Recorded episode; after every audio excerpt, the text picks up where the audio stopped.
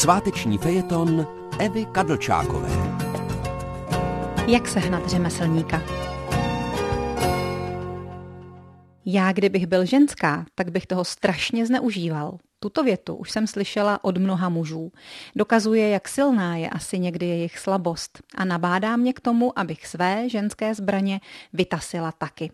Tak jsem to zkusila, když jsem potřebovala řemeslníka. Zde je soubor poznatků, které jsem přitom získala. Za prvé, nelze se mu dovolat.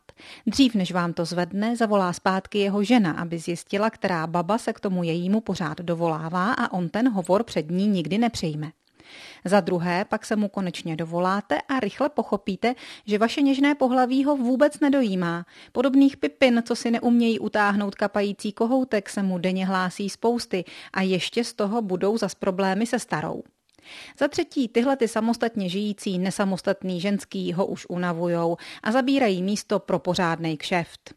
Za čtvrté, nikdy nezůstane jen u kohoutku. Ženská, když už k sobě řemeslníka naláká, navymýšlí si ptákovin jako pro hodinovýho manžela. Za páté, když on všechnu tu práci odvede, svěří se ona, že vlastně nemá moc peněz, žije sama s dětma a nabídla by mu tudíž protislužbu. Já ale potřebuju prachy, paninko, prachy. Za šesté, těmto dámám bych ráda vzkázala, nekažte nám ceny. Za sedmé, už takhle totiž platíme dost. Řemeslník si je dobře vědom toho, že jeho práci, materiálu a složitosti celého toho úkonu prd rozumíme a naučtuje nám, co jen ho napadne. Za osmé, pak je ještě kategorie těch, které opravdu uhraneme, ale ti k nám nikdy nepřijdou, protože by to vypadalo, že k nám nechodí utahovat kohoutky.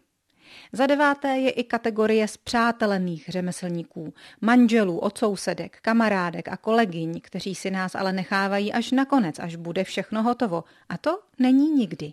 A navíc jen oni vědí, jak dlouho by pak doma poslouchali. K Evě to běžíš hned, viď, a tady nikdy nic neuděláš.